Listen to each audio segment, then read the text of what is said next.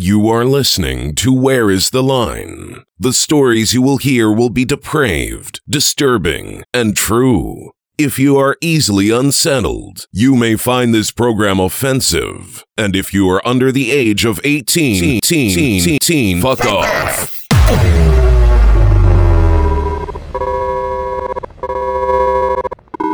LSD, the subject of a Senate investigation. The same drug that has been condemned as a social menace, as a source of delusions and aberrations, of kicks that often end in disaster. To science, it is all this, but also something more, an uncharted tract on that farthest of all frontiers, the human mind. Everybody drinking blood, everybody eating brains. Some monster party. Everybody eating flesh, everybody breaking bones. It's some monster party.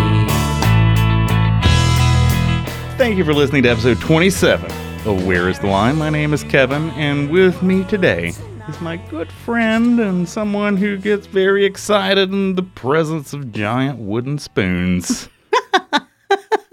Ashley. It's me. Say something disturbing, Ashley. Guys, look, I'm a dragonfly.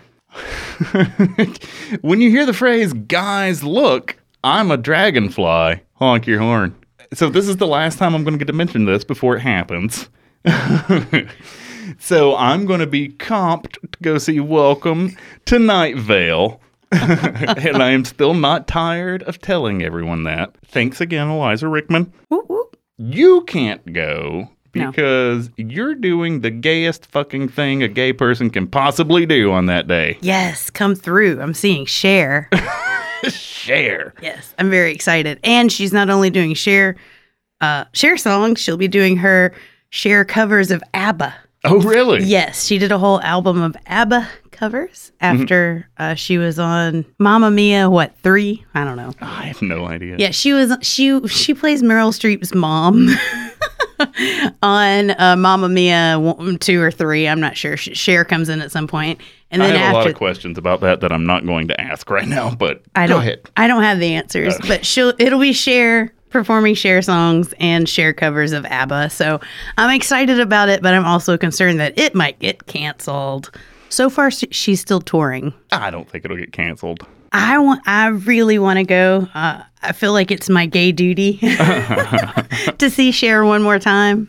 But that's what you're going to be doing while I'm getting comped Yeah. to the Welcome to Night Vale show. I know. I yeah, I don't. I don't know how that works yet. I haven't talked to Eliza yet. I don't know if like a car is going to come pick me up, or you know. No, you're just you're just gonna probably pick up some tickets at will, Kevin, or no, I know, but I like to, you know.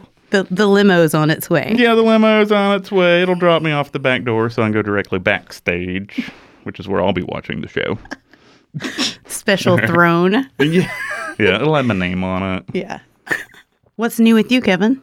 Uh, my dog has been sick That's right. for the umpteenth goddamn time. The poor little guy. Like, he's the sweetest dog in the fucking world. And in just over two years, he has developed diabetes. He has to have two insulin shots a day.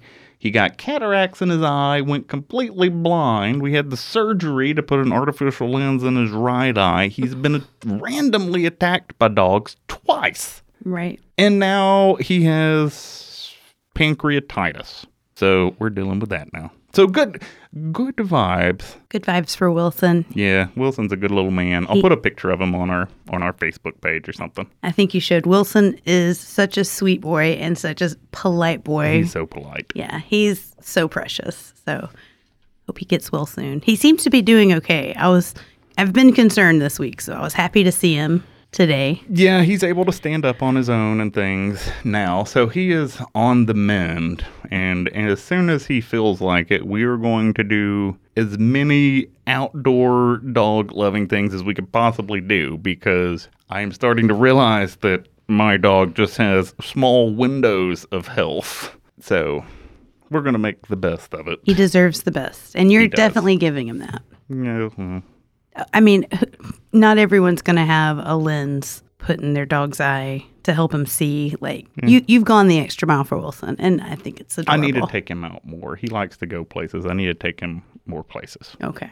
Anyway, We also have a new tab on our website. Oh. Yeah, so if you check out whereistheline.net on the merchandise tab, you can buy not only our wares, which are eh, strikingly unextraordinary, you can also uh, click on links to shop from some of our more talented listeners. So there's lots of paintings. I ordered a severed penis necklace from one of our from one of our patrons. Etsy store It hasn't gotten here yet, Oh, so don't man. you can't look around. I for it. keep looking for the severed penis necklace.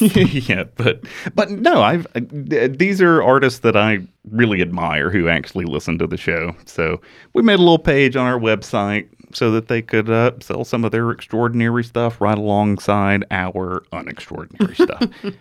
Speaking of patrons, we actually have a couple of new ones at our depraved level. Kevin Edwards. nice. We've got another Kevin. Yeah, Kevin had uh, he he messaged uh, he commented on our Patreon page. He had thought that we had forgotten about him Oh no. because we didn't mention him last time.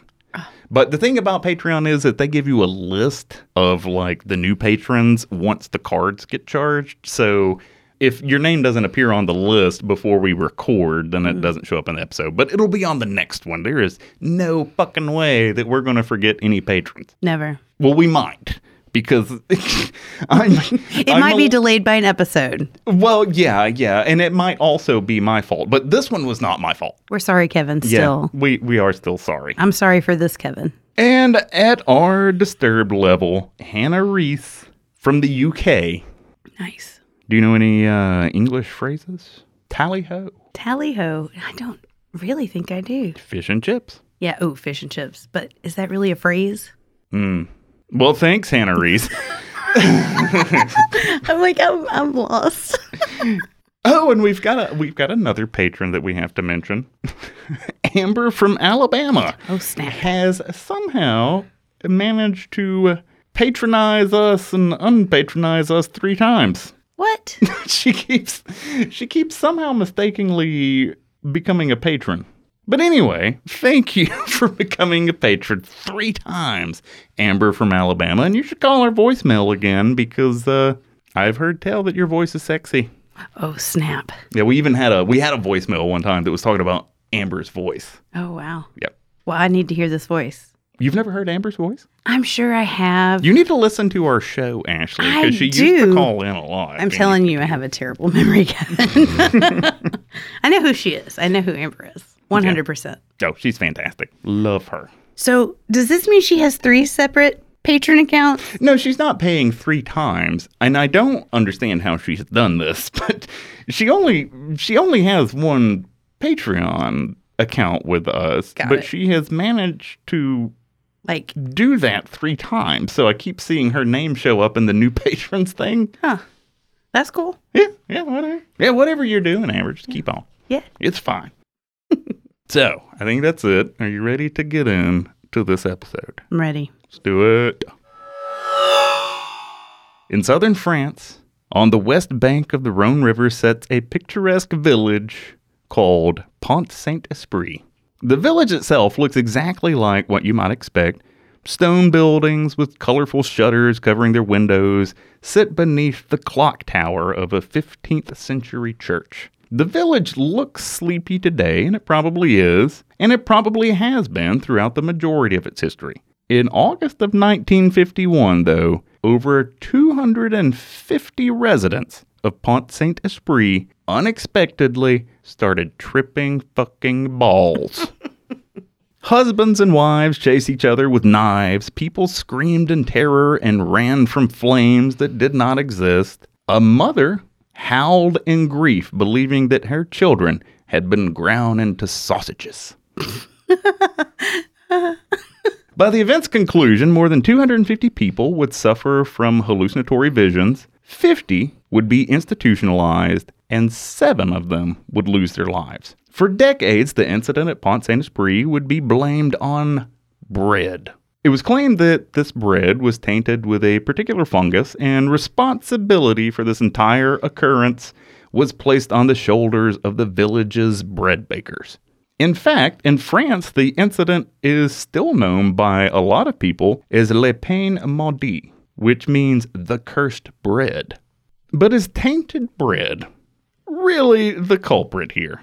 Is it just a coincidence that this all happened amid the CIA's stint of interest in LSD experimentation? And that's what we're talking about today. The worst trip ever. The mass hallucinogenic poisoning of the citizens of Pont Saint Esprit, France. I made it through it. You did good. And that French shit, that French bread shit. Whoa. French bread. French bread. Yeah, fuck off, French bread. You got me tripping balls.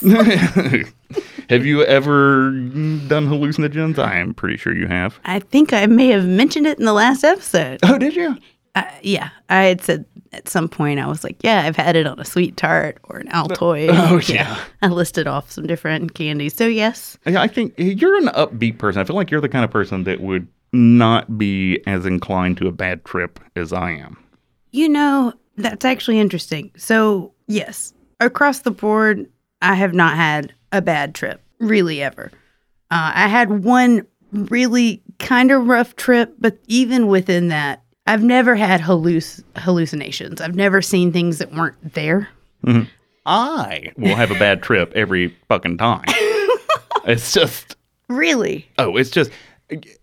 Did you hear the the the episode we did where we're well? I've told you about catfishing Richard Ramirez. Mm-hmm. that PO box that I got. I so I got an anonymous PO box to catfish serial killers, and we talked about that in one of the episodes. Once I was done with that, I still had an anonymous PO box. so Wait, how old were you? uh, this was I don't know twenties. I mean, it was a long time ago. But it was here in town? Okay. And I believe I, I, I have framed this as a hypothetical before. So if I were to have had a untraceable PO box, I might have used that to order some things with which I could synthesize my own hallucinogens. and took them to the local pot dealer's house to try them out. Now, the pot dealer is a, a guy that does a lot of drugs. Said it was the hardest fucking trip he's ever had. This was the first time I had ever done hallucinogens. And so what happened was, you know, we got all this together, we took it, and I'm trying to force something to happen. So I'm looking, they have sponge painted walls, and I'm just staring at it, being like, move, move, move. And like nothing's happening, but then it starts moving. Mm-hmm. And I'm looking at the sponge paint and I'm seeing shapes in it, like the same way that you see shapes in clouds. You know, yeah, I know that they're not really there. right. But it's just like, you know, it's like looking at the clouds when you're not on LSD. Yeah. Visuals. Yeah, yeah, but I knew my imagination was making up the things that I'm seeing, and it was moving around a little bit, kind of wavy. Um, but everything I was seeing was like, you know, skulls and like all of this morbid stuff. And still, I knew it wasn't real, but the thought occurred to me I could be seeing anything in the sponge paint. Why am I only seeing all of this morbid shit? What does that say about me as a person? And fucking nosedived from that. Like I was trying to call an ambulance. Oh, no. I started throwing up because I was like, I am there's something wrong with my brain. And the only thing that kept me calm, the only thing that kept me from just hitting someone and calling an ambulance was I kept thinking to myself over and over and over again, I do not have to pay any bills in the mental institution. I am going to be locked up for the rest of my life. I've gone insane. This is never going away, but I don't have to worry about utility bills anymore. and so I just sat there telling myself, I don't have to pay any more bills. I don't have to pay any more bills. I'm going crazy. And that was the only thing that would keep me calm through the whole fucking thing. That's terrible. Yeah. Wow. Uh, you know, they say um, never look at yourself in the mirror when you're tripping. Mm-hmm. I did that once, and I and it was bad. So I definitely don't suggest it. So that's probably the darkest moment of a trip, I guess, is I did kind of. I looked in the mirror and then I started seeing my own skull, like my entire face, but without skin and muscle. Oh. yeah, it was terrifying. Like I, I saw my skin moving around, but you know, I'm tripping. This is the kind of things you're supposed to see. Mm, right. That internalization of why am I seeing what I'm seeing is what bothered me. Not the things themselves, but Right. why my brain's projecting that. Right. No, I understand. Well, also in my experience, when I trip, I, I get very focused on something, whatever it is, whatever I'm doing, or so it was kind of hard to look away at that point. One of the most horrible things I imagine you could do to someone is give them LSD and not tell them. That would be terrible. And that's what happened to this entire town. So, as I said in the beginning, the this entire incident, so this town just goes crazy and starts hallucinating, and we're going to get into a lot of that later. But the official explanation for that has always been it was ergot poisoning. And ergot's a fungal disease that affects grains, in particular rye, mm-hmm. which is what a lot of bread's made out of. And the reason it's hard to see in rye is so ergot fungus covers these grains and it's a little bit red in color. So on most grains, which are kind of a tan color, you'll notice that very easily. But on rye, rye grain is brown, so that red color doesn't show up as easily. So the eye test for ergot on rye grain isn't as useful Yeah. as it might be in some other ones. This supposed ergot poisoning in Pont Saint Esprit, 1951, happens to coincide with a lot of very strange things that the US government was doing at the time, kind of in the shadow of the Cold War. I'm sure a lot of people have heard of MK Ultra, which sounds like a conspiracy theory, but it absolutely is not. The United States was actually doing this shit. Uh, they were trying to essentially, well, one of the things that they were trying to do was make sleeper agents. So they they were hoping that they would get somebody that they could would go about their lives acting normal or that they could activate and have them become an assassin or some stupid Hollywood shit like that. It was years later when people found out about this, and it wasn't until 2010 that the U.S. declassified some of these documents related to MK Ultra, and then people learned what the U.S. was doing back then. MK Ultra was actually it wasn't just these LSD mind control experiments. It was 162 different secret projects that were indirectly financed by the CIA. So none of this shit was going on in CIA headquarters. They were paying colleges and universities to do this shit. So professors and colleges all over the country were participating in these incredibly unethical experiments where they were dosing people with LSD, sometimes not telling them that they had done it Right. sometimes dosing them with such high doses that these people tripped for weeks. Right. Yeah, I mean, and you know, none of these colleges and universities are going to brag about it, but there's 80 colleges and universities across the country that participated in these covert CIA activities. 80. 80. Was LSD like ever used or attempted to be used as like a truth serum? Yeah. Okay. Yeah, that was one of the other things that they were doing with it. And so, if you if you listen to this and against all logic become interested in the story because of what we're telling you, and you get online and look this up, you, you'll find a lot of YouTube videos and things that are that are going to show an apology by Bill Clinton. What the United States government did was shameful, and I am sorry. when Bill Clinton was in office, a lot of documents, CIA previously classified documents, came out. And so, for some fucking reason, in every one of these videos about Pont Saint Esprit, they show Bill Clinton giving an apology. But that's not what he's apologizing for. The the apology that Bill Clinton's giving in all those videos is actually uh, an apology to the uh, Tuskegee Airmen Oh. who they were giving syphilis, Syphilis. to. Another high point in American history. Right here in Alabama. So, LSD, uh, the first time anybody synthesized LSD was in the late 30s. So, it'd been around longer than a lot of people realize. I mean, the general public didn't become aware of LSD until the fucking hippies and Woodstock and all that shit. But it had been around since the 30s, but kind of in a pharmaceutical setting. The first person that synthesized it was actually named Albert Hofmann, which is not Abbie Hoffman, totally different guy. And so there was a lot of research done on LSD during this time where where we did not have the ethical standards that we do today, which are still pretty goddamn low. Through that period of kind of intense study of LSD, we found out a lot about it, but we still don't entirely understand it. We know that physiologically speaking, LSD is very safe. It does little to no damage, lasting damage to your brain or anything else, unlike alcohol, which, you know, kills all these brain cells. LSD doesn't have that kind of lasting physiological effect. Emotionally and mentally, though, LSD can be devastating, especially to people who had never heard of it. Right. So, like I said, we don't know exactly how LSD works because most of this research was done in the 40s, 50s, up through the 70s. But as of 2016, and this might be boring to some people, but I thought I got so I got so into this. So here's how here's how LSD actually works Tell me about it. as far as we know.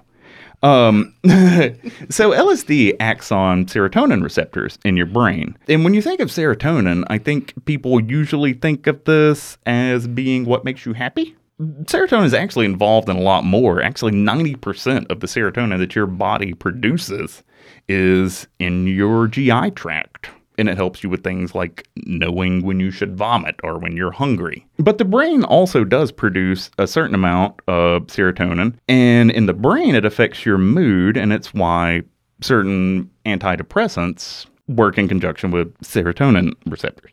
But LSD, though, affects those serotonin receptors in your brain in this really weird way. To me, the best explanation that I've seen, and there's disagreement among people who have studied it about what's actually happening, but I, I feel like the most reasonable explanation that I've seen is that LSD affects your your visual cortex function. It increases the activity in your physical in your visual cortex, which might explain some of the hallucinations. So so your your eyes are becoming very active. But it also has the opposite effect on the part of your brain that controls the ego, your sense of self. Mm-hmm. So it simultaneously makes you see things while it's making you less grounded in your own reality. Your visual senses are just firing at the same time that your ability to understand what is happening is being diminished.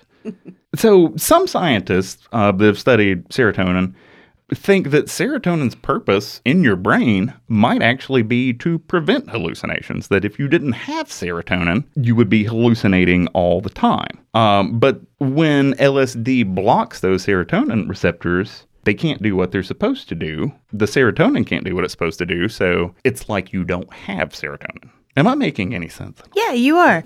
So serotonin kind of puts blinders on you and helps you kind of focus and understand like reality versus just seeing too much overstimulation. Yeah, in terms of your visual cortex, some people believe that it, it prevents hallucinations that would just be running rampant hmm. without it. So it's not, to, to the people who believe that, it's not necessarily that LSD is causing your trip. It's preventing hmm. the serotonin hmm. from stopping the trip, which is always going on. So we've talked for probably far too long about how LSD works. So back to the point, the, the whole topic of the story. On August 15th, 1951, the animals living in Pont Saint Esprit started acting very strange. um, they said some of the ducks in town mm-hmm. were walking in a more upright position than they should have been. Duck, the, The- ducks were erect. Yeah, the ducks were erect. They were walking around like penguins. Speaking of erect ducks, did you know that ducks are rapists? What? Oh, it's fucking horrible. I had no idea. Ducks are the worst. I lived at a, a little townhome by a quote lake, which was just barely a pond. But anyway, we had ducks. so one day I go out on the porch and I see what I think is a duck raping another duck. And I'm, you know, I'm watching this for a while. And I was like, is that what's happening here? And then I Googled it, and sure enough, ducks are just uh, generally rapists. So a duck just ran up to another duck. and Was like, We're, "I'm put, I'm getting it in." Yeah, and the other duck was not down with it. Not at all. And that entire time that I lived there, I saw so many duck rape. so many duck rapes happen. Oh, that's terrible. Yeah. I've never seen ducks there, but I'm not there often. So Yeah. there you go. Interesting. Anyway, ducks are assholes. At least the men are. Anyway, Pont Saint Esprit, 1951. Erect ducks. ducks are acting crazy. Uh, there was one report of a dog that was jumping up and down and running around in circles, and then started gnawing on a rock and wouldn't stop and broke his own teeth out before he died. oh no. So that was the first sign. The animals are acting a little crazy, very crazy. yeah, extra crazy. It just shortly after that, doctors' offices in Pont Saint Esprit start just filling up with people, and it's starting to become apparent that there's something, something's happening. Something a little weird's going on in this town, but it's it's still going to be a little while before the shit just really hits the fan. So these first people that start coming into the doctors at Pont Saint Esprit, they're suffering from just sudden depression, anxiety. Mm. Some of them had stomach problems, nausea, vomiting, diarrhea, that kind of thing. Mm. So the doctors are initially thinking, we've got some kind of food poisoning, something like this going on. Then after that, these same patients who had come in to see these doctors start complaining of insomnia. Hmm. A lot of them go several days without sleeping at all. Then, around that time that the people are reporting the insomnia, uh, the people reporting the insomnia are sweating a lot and they smell bad. and uh, there, there's several accounts of people saying that the smell of the sweat that was coming off of these people were was comparable to decomposing rats. Wow. That's a description. Yeah. But it was it was weird that a lot of people likened the odor that was coming from these people to Right. dead rats, which is a pretty specific odor if you've ever smelled a dead rat. And then people start complaining that their buttholes hurt, but they also think it's funny. so, so I found an article from a British Medical Journal, came out in 1951, and the British Medical Journal described these people as, quote, giddy. that their buttholes hurt. Yeah. well, not that their buttholes hurt, but their buttholes hurt. They stink. They're sweating. They're anxious, Right. but they're also uh, finding a lot of humor in things that you normally wouldn't find humor in. Well, how sleep deprived have you ever been, Kevin? Once you start not sleeping, it just kind of makes you go extra bonkers. Well, yeah. I mean, like I, I don't sleep a whole lot anyway, Right. so it, it's not unusual for me to go a couple of days without sleeping. I get that kind of euphoric, kind of drunk feeling. Right. But were I someone with a butthole, I can't imagine that I would laugh about it hurting. and so, for a lot of these people that get affected in Pont Saint Esprit, this is as far as it goes. Okay. But for the rest of the people whose symptoms don't stop there, they start hallucinating. Yes. And you have to imagine that this is a, a time in which LSD is not known to the public yet. Right. And these people don't know what's happening to them, and that makes for a lot of really bad trips. The most common hallucination that, that people were having was well, there were two. A lot of people thought that they were on fire. A lot of people thought that they were being attacked by various animals that didn't exist. But some of the people apparently had a more creative subconscious than others. Uh, the local mailman believed himself to be shrinking. he had an Alice in Wonderland moment. he, he thought he was very slowly shrinking into nothing. Um, I think I said at the beginning there was a mother who believed that her children, who were perfectly fine, had been ground into sausages. uh, there was a kid that ran screaming through town for help because she was being chased by tigers.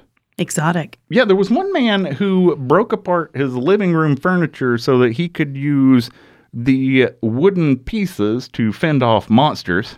Oh, wow. And two people actually jumped out of a window.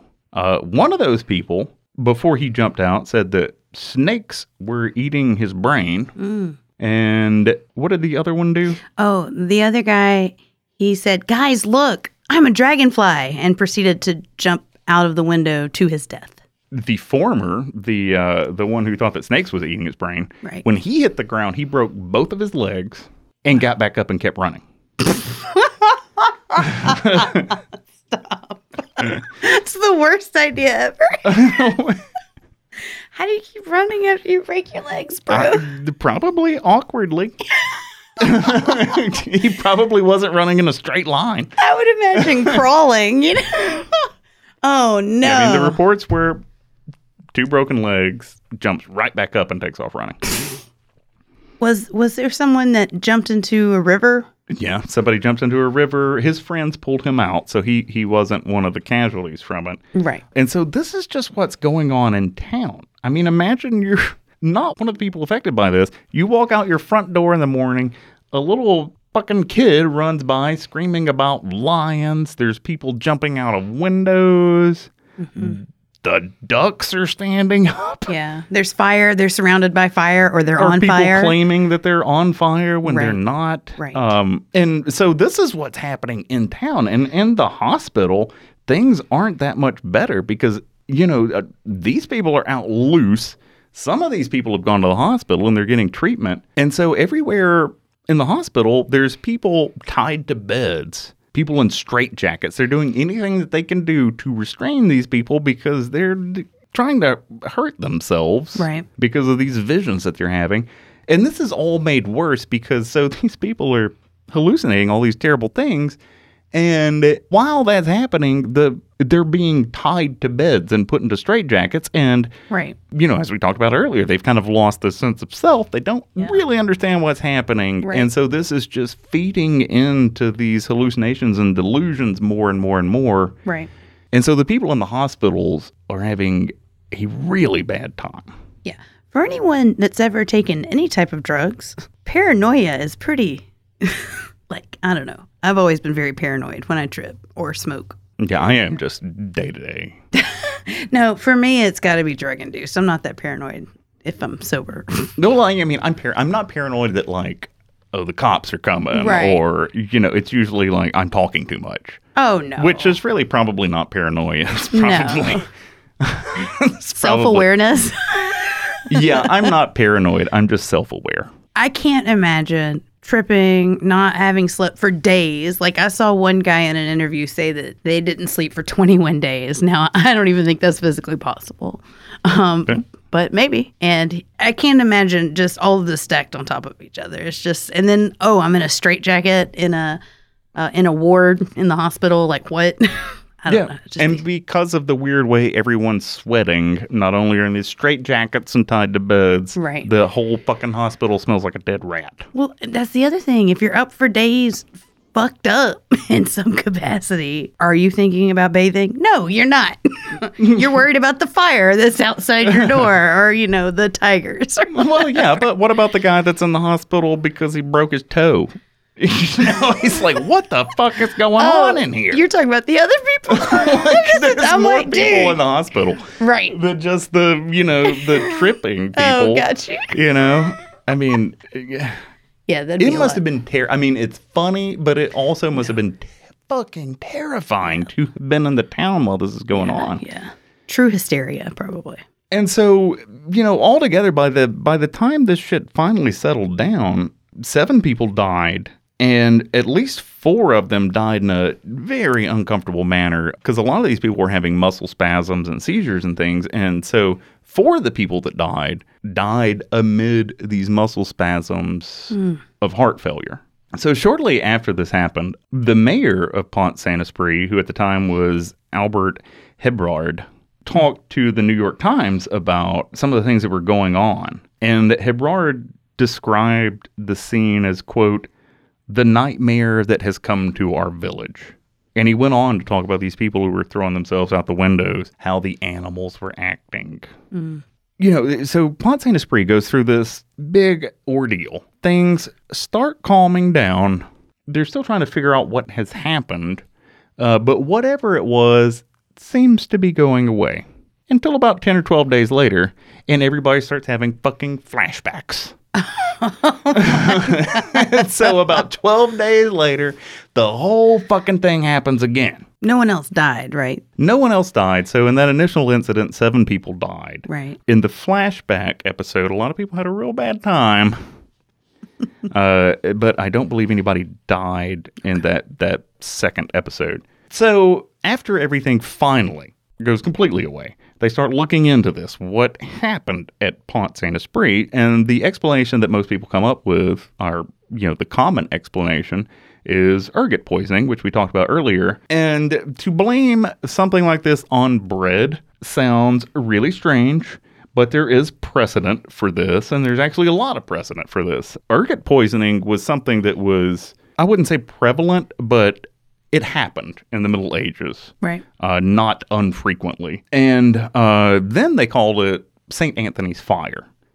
So I think a lot of people have probably heard that term, even if you don't know where you heard it or what it means. But uh, St. Anthony's Fire refers to ergot poisoning, and it's called St. Anthony's Fire because St. Anthony is the saint that people would typically pray to when they started developing symptoms of ergot poisoning, which they didn't know what it was then. So there was ergot in the rye grain around Pont Saint Esprit. It may have been a little more potent than previous harvesting seasons because uh, that particular summer had been especially wet in the area. And so that could have led to this fungus Among Us. yeah, this fungus growth kind of uh, expanding beyond what it normally normally would have. But it's not like this is the only rainy season France has had, and Saint Anthony's fire, ergot poisoning, had not come up in France for over 130 years. Hmm. And so everybody's blaming these bread makers. They're like, you should have known. Right. You put ergot rye in our bread and you caused this whole fucking thing. And the millers, the bread makers, are like, no, this is not unusual. Yes, there was probably ergot in there, but it's not an unusual amount. And one of the millers actually offered to just eat some of the bread. And um, I don't know if he ever did or not. Oh. I saw an interview with him where he said that he would, uh, but I never saw if he actually did. But the the Millers were convinced that this was not not ergot poisoning. Right. I saw in uh, an interview someone that was there when it happened. They were saying that the baker was initially blamed and then the miller, as you mentioned, and they were locked up for a while. They were like put in jail. But then they, they were released a few months later, from my understanding. Yeah, yeah. I mean, Yeah. the Millers and the Bakers caught hell, Hell, over yeah. this. And a lot of what was going on at Pont Saint Esprit does kind of line up with ergot poisoning, but ergot poisoning also leads to gangrenous extremities. Um, so a lot of the people back in the Middle Ages, the days of St. Anthony's fire, along with these things, they would develop gangrene in their fingers and their toes. And just looking through the primary sources, the accounts of this that were released at the time, I only found one instance of a doctor reporting uh, gangrene in one of those patients. And the way they reported it didn't sound that extreme. It was kind of like it was on her toes. They were a little discolored. They believed it was gangrene, but it wasn't. It wasn't prominent in her toes. Like they they thought it was gangrene. Not really sure. There might have been more of that, but I never came across it. So what actually happened in Pont Saint Esprit? There's a lot of theories. Um, I mean, the most common one, ergot poisoning, which is actually the likely explanation. A lot of those theories about what happened are just completely fucking stupid, so I'm not going to talk about them. But there is one, though, that seems to have some legs under it. Yeah. It's, I'm not sure if I believe it, but there's a lot of, there's, the explanation is the CIA Right. did it. Um, and uh, most of this conspiracy comes from uh, H.P. Albarelli Jr.'s book, A Terrible Mistake The Murder of Frank Olson and the CIA's Secret Cold War Experiments. That's another good name, by the way. H.P. Albarelli Jr. It is a good name. A good name. So I believe this book was published sometime around 2010. Yeah. So in Albarelli's book, a lot of the lines that he's drawing between the U.S. government, CIA, and what happened in Pont Saint Esprit comes from the Rockefeller Commission investigation, which declassified a lot of CIA documents, and there was a lot of damning stuff in there. Now, Albarelli's lines between the CIA and Pont Saint Esprit are not direct lines. He's making a lot of inferences. So, for example, the things that came to light during the Rockefeller investigation were things that are very similar to what happened in Pont Saint Esprit. So, uh, we found out that the U.S. government was testing biological weapons domestically. we we were releasing non-fatal pathogens onto the West Coast, Florida, public transit systems to study how those things would move through the population. Uh, when they released it on us, their own citizens, uh, they tried to make sure that some of the stuff wouldn't be fatal. Right. But who knows what they would do if they were to try it somewhere else, like in France. Uh, but the most compelling argument that that gets made about the CIA being responsible for what happened centers around Dr. Frank Olson. Dr. Frank Olson was a specialist in bacteria who got hired by the US government to research and develop biological and chemical weapons. And so he's working with the government. He's heavily involved in LSD experimentation. Frank Olson, for some reason, was in France a month or two before uh, what happened at Pont Saint Esprit. And so he's there. A month or two later, this mass hallucination episode happens. These people die. Shortly after that, it's said that Frank Olson starts getting depressed. Now that that part, whether or not Frank Olson was depressed, I'm not sure if that's verifiable. I haven't seen any firsthand accounts of that. But what is verifiable is that in 1953, right around Thanksgiving, one of his superiors in the CIA spiked his drink with LSD Yep. without Olson knowing about it. They dosed his ass. About a week later, after that dosing, Olson decides that he no longer wants to work for the CIA. He doesn't want to pursue any more weaponization of biological or chemical substances. And then shortly after that, he throws himself out of a 10th floor hotel window. Yep. That was in New York, I think. Mm-hmm. So Olson's family, for a long time, believed that Olson just got depressed and became suicidal. Right. They didn't know that he had been covertly dosed with LSD until the Rockefeller Commission reports came out. And when those reports came out, they tried to sue the CIA but settled out of court for $700,000. They wanted 1.2 million. They came away with 700,000. Right. So since that never went to trial, what really happened to Frank Olson never got revealed beyond what we know from the Rockefeller Commission reports. Well, they also exhumed his body and had uh, an autopsy again. What do they find? I think he had like head trauma previous to falling 10 floors.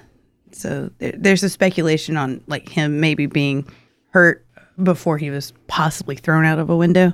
Uh, yeah. There's a there's an entire Netflix show about this. It's called Wormwood. Yeah. Yeah, I've watched it. And I have not seen it. Yeah. But I, I do think that the uh, United States has kind of a history of uh, when you decide that you no longer want to be affiliated with the CIA or F- the the FBI, people tend to come become suspiciously suicidal right after that. Right. Well, when his wife got the payout, Miss Olson got the payout. Part of that, like that, she signed a contract with the payout, saying that she uh, or her family, his, his, you know, his family wouldn't try to ask any more questions about it going Yeah. further, like you know, or or blame the government for what happened to him, Yeah.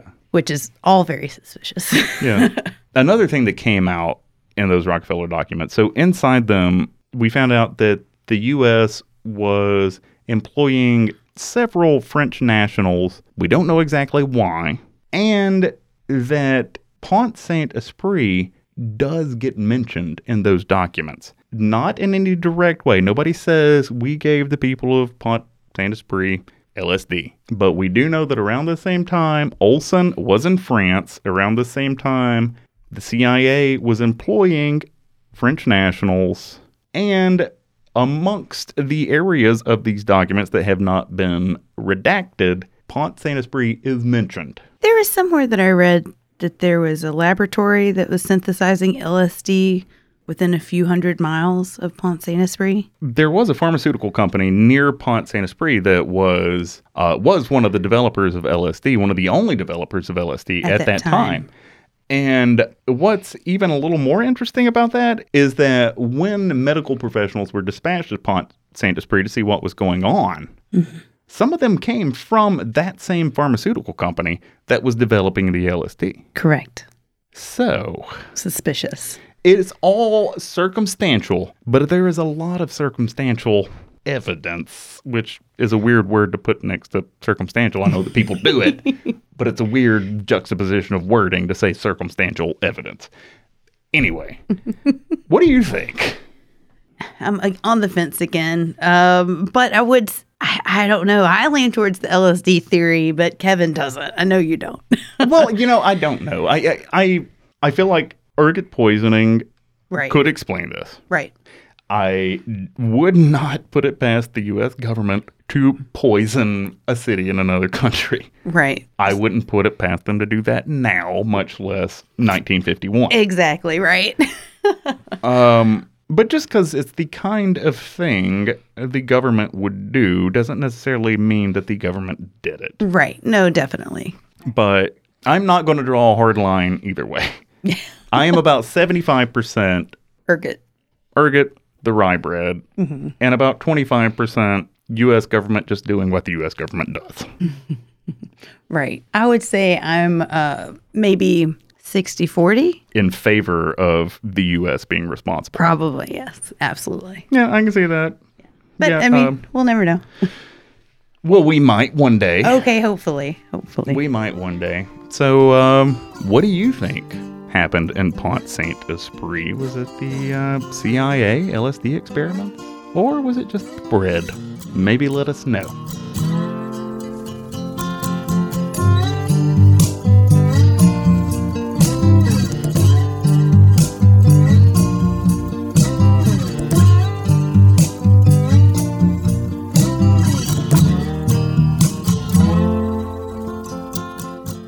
Thank you so much for listening to episode 27 of Where is the Line? New episodes come out on the 1st and the 13th of every month, so if you enjoy the show, be sure to subscribe so you don't miss the next one. You might also consider checking us out on Facebook and Instagram. Uh, our friends over at Earth Oddity have had a huge spike in their Facebook following. They've got like three times as many Facebook followers than we do. on the group or Yeah. on the, or I guess Yeah, and the their same. group is just constantly fucking popping off. I listened to their most recent episode. They can't even keep up with the shit that people are posting in there. Great. And, you know, I love those guys so much, and I, I really want nothing but the best for them. But also, I don't want to have the least popular podcast within a one mile radius of my own fucking home. I mean, seriously, Tiny lives like a mile from here. Right. So, you know, join our Facebook, uh, say some stuff on our Facebook group too, you know. Yeah.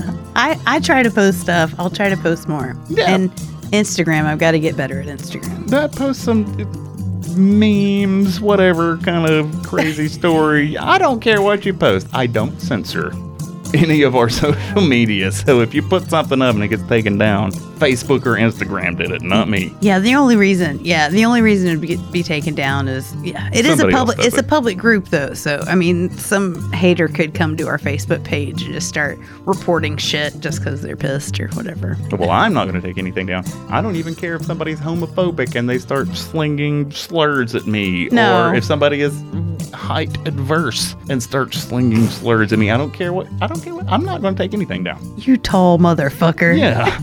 no, I ain't taking it down. I don't care. Call me a tall motherfucker. We got a couple of reviews to get to. Yeah. Our first review comes from Red Rum 613. Do you know what Red Rum is spelled backwards? Murder. Yeah, shining. Red Rum 613 writes, Love this podcast. I'm only a few episodes in as I've just found you guys, but loving it so far. Hilarious, great stories, and great chemistry. We'll be recommending. Nice. Thank you so much. Thank you. Red Rum 613. And uh, thank you to anyone who suggests our show to someone else. Absolutely. We appreciate it. That, that's the pretty much the only way we grow. I keep bugging people and sending sending my friend my friends links.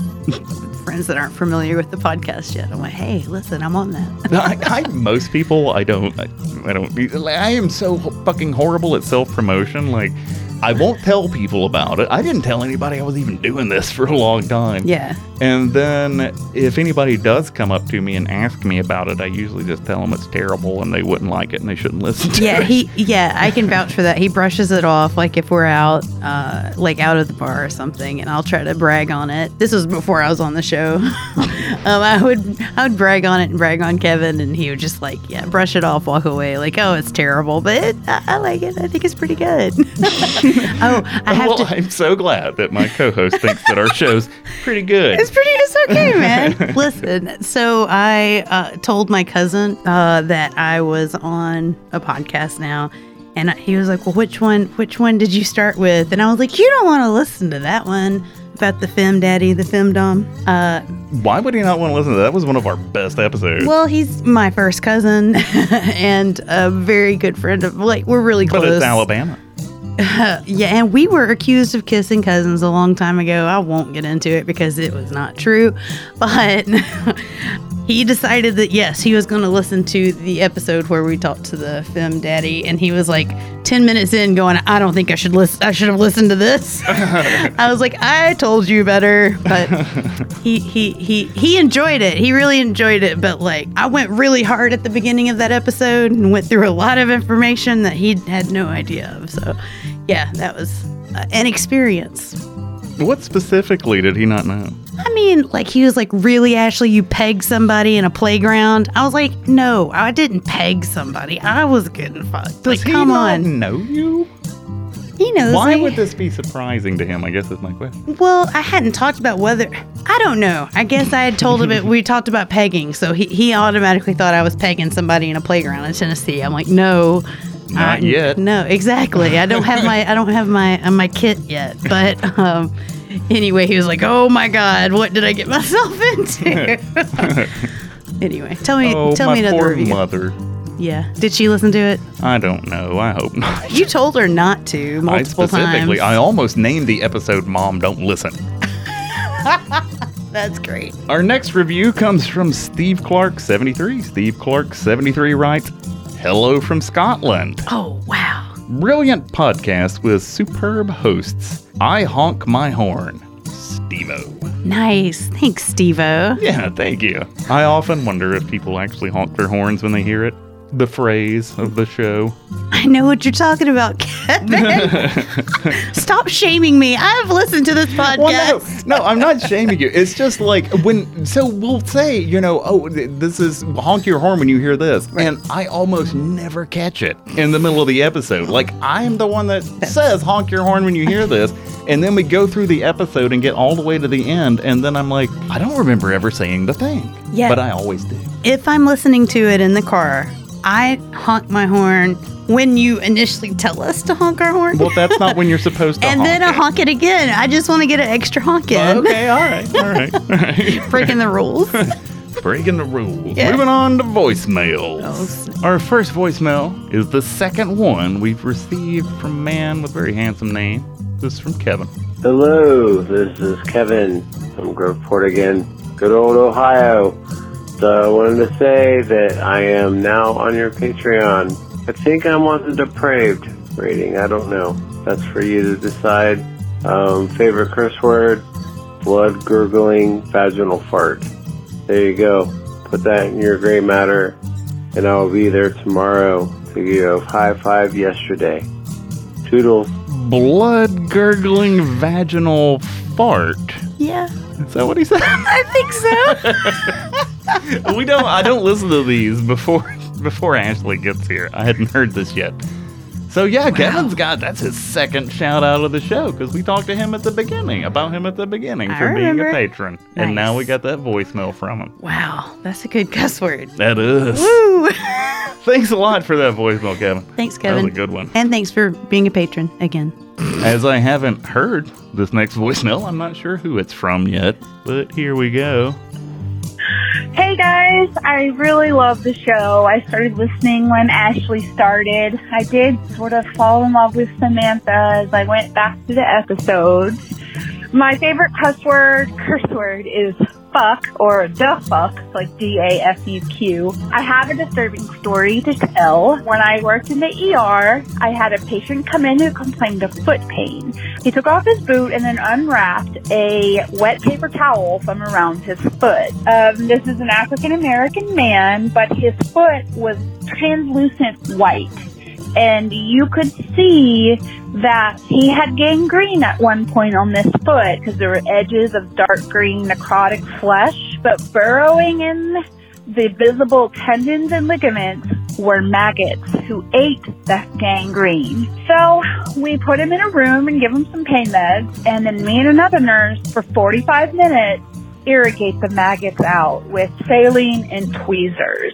It was really disgusting. It makes me nauseous just thinking about it. Yeah, so that's my gross story. I've listened to every single episode now. I'm all caught up and I can't wait for more. Keep up the good work. Bye. That is exactly the kind of voicemail Wow. that this show needs. and thankfully, sometimes gets. Wow. I love the stories from the nurses. Yeah, that's intense. Ashley was gagging a little was- bit while that was while that was playing. I was. we haven't done a super fucking gross story yet with Yeah. you. Yeah. It's coming. I'm though. I'm honestly excited for it. but yeah, that made me gag a little. Once she started talking about translucent skin, and, oh, and the maggots. Oh no. Yeah, timely too. Gangrene was a part of uh, this episode story. So, uh, you know, sometimes these voicemails are weirdly Yeah, timely. on topic. Before I listen to these voicemails, I can see the Google translation of what it believes the voicemail to say. Uh oh. Google believes that this voicemail says only birthday cake that was dead. What? Hey, Kristen and hey, Ashley. This is Amber from Alabama, and I am driving home from work. It's the shittiest past two days. And I know you guys are not a part of this podcast. So I just about beat my pants on that she's doing the podcast, and I'll talk to you guys later. Bye. Well, clearly, Google Trans, Google voice to texts impression. The this person said birthday cake that was dead is wrong. Yeah. Did you catch who that was though? No. That was Amber from Alabama. oh shit. Again, we were just saying at the beginning of the episode that Amber from Alabama needs to call. We need to revise that now that Amber from Alabama needs to call while her car windows rolled up. Yes. Did she say she said my name at some point? I'm pretty certain. Maybe I'm gonna have to do some. Uh, I'm gonna do some work on that and see if I can like pull out some of the background noise and see what was getting said. I heard Ashley, and I heard something about she needed that laugh. I got that out of it. I just heard Amber from Alabama. Oh, nice. See, that could have been. Maybe I'm just over here going, yeah, they said something about me. It's probably well. I'm probably going to do some work on this, and it's going to turn out that it's not Amber from Alabama, and that whoever it is said absolutely nothing about you. I do think it's someone from the South. I do think it's someone from maybe Alabama. Um, and if it is Amber from Alabama, she's my first Facebook friend. Uh, oh, that's that added me. from the show. Yes, from the show, and she's so sweet. She's super. She's super nice. If you'd like to leave us a voicemail of your own, you can get in touch with us at 386 227 7848. Do you happen to know what that spells? Dumbass tit. Dumbass tit on your phone dial. Again, that number is 386 227 7848. That's going to do it for this episode. Thank you all so much for listening. We really appreciate it. And we'll see you again soon. Deuces. I'm sticking with it. Do it. oh, fuck. Am I recording? Please, dear God. Yes. I was like, no. Kids, when you go to bed, stay away from your closets and don't look under your bed.